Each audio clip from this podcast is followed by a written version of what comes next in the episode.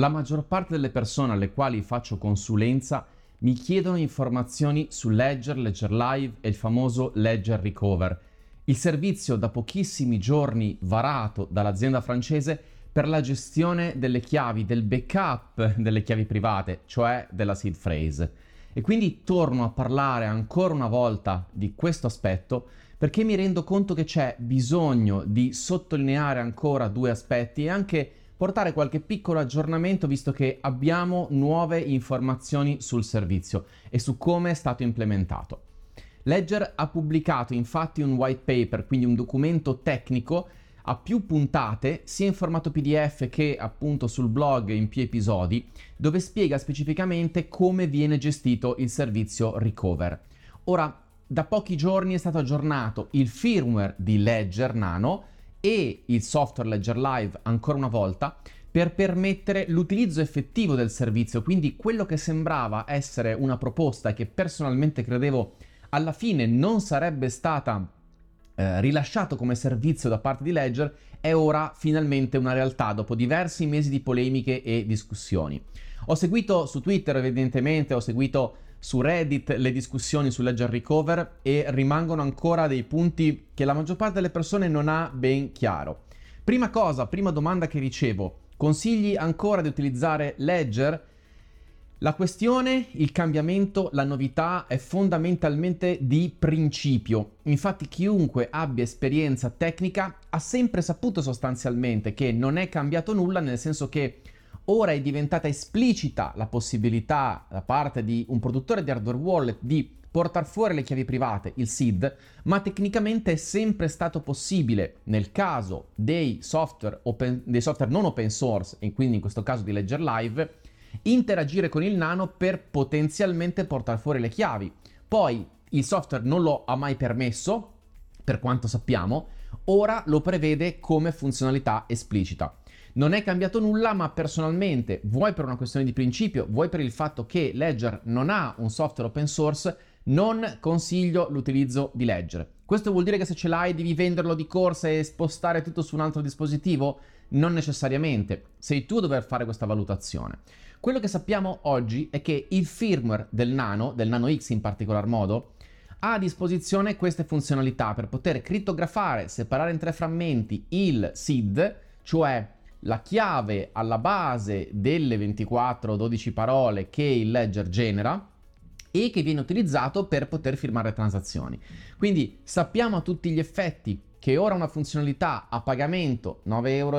al mese, ma con il primo mese gratuito, guarda caso, per poter proporre il servizio a più persone possibili, è a tutti gli effetti in essere, quindi la funzionalità è presente nel firmware del Nano. Questo lo rende più vulnerabile? Potenzialmente sì. Questo ci espone a un pericolo maggiore? Potenzialmente sì. Ma ripeto, non è cambiato nulla a livello pratico, se non che ora sappiamo per certo che questa possibilità viene sfruttata per un servizio a pagamento, ma questo era già sostanzialmente possibile farlo tecnicamente anche prima.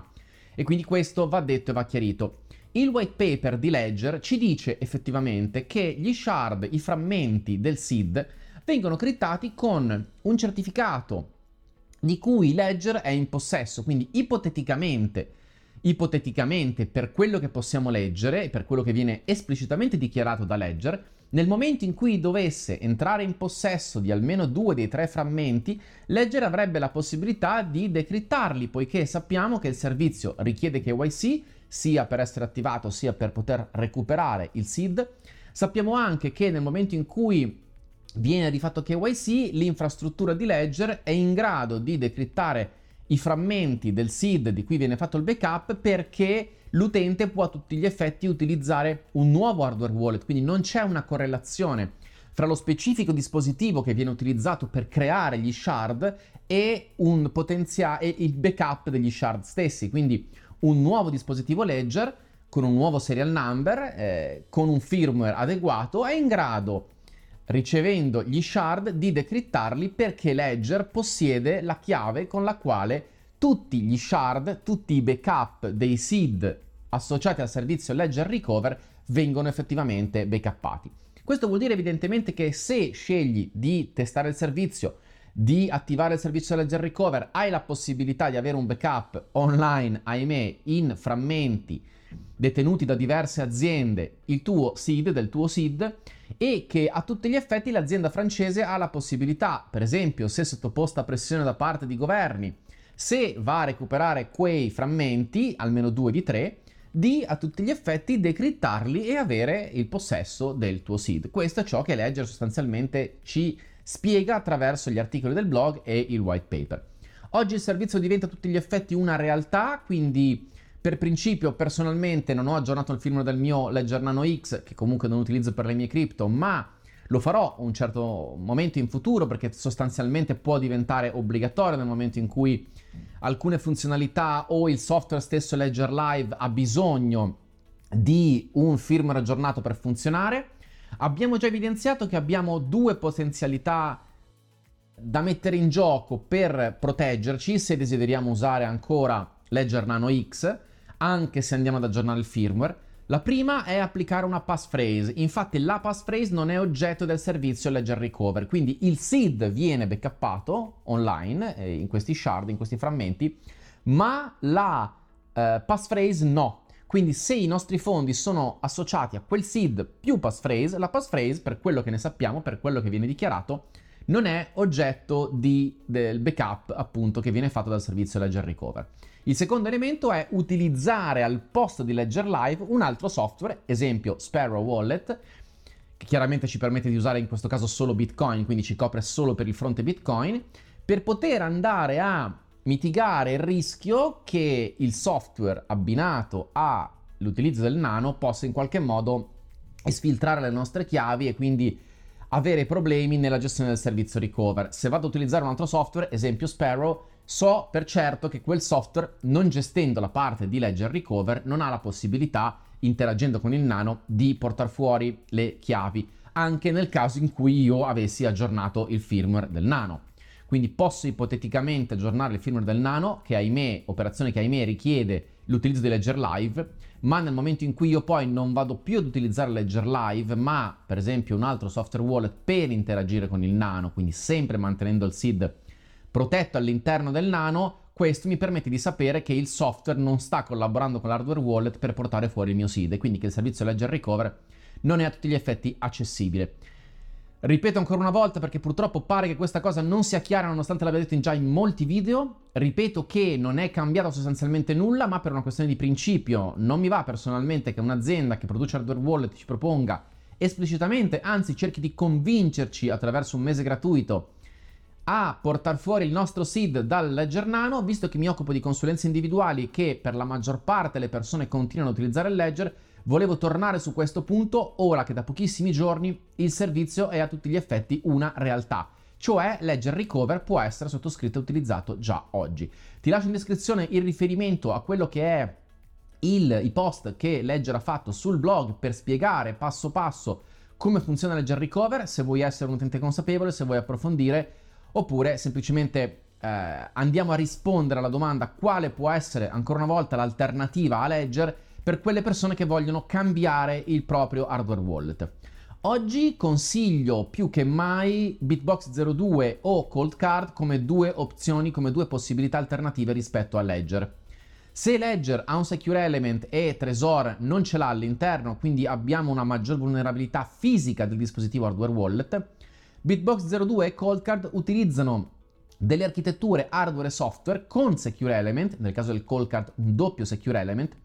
che permettono di mitigare tutti i problemi potenziali di sicurezza che Ledger e Trezor hanno. Quindi torno a consigliare eventualmente alle persone che vogliono approfondire e trovi sul canale tutti i video che parlano di Coldcard come di Bitbox 02 di adottare uno di questi due dispositivi se vogliono lasciare Ledger è una scelta che ognuno deve fare in cuor suo, sapendo ed essendo consapevole eh, che dovrà chiaramente impegnarsi a conoscere un nuovo software, un nuovo hardware wallet, ma chi mi chiede cosa fare riceve spesso questa risposta, cioè una, due buone alternative, chiaramente Bitbox 02 è l'alternativa più user friendly, più semplice da utilizzare, più amichevole nell'essere utilizzata, ha un software tra l'altro in italiano, non il firmware del dispositivo, ma il software sul computer è in italiano, la Bitbox app, in più è integrata con il, soft, con il servizio Pocket Bitcoin, che è quello che spesso consiglio per fare acquisti e che ha base in Svizzera, quindi mm, KYC Lite o, ne- o, no KYC come preferite,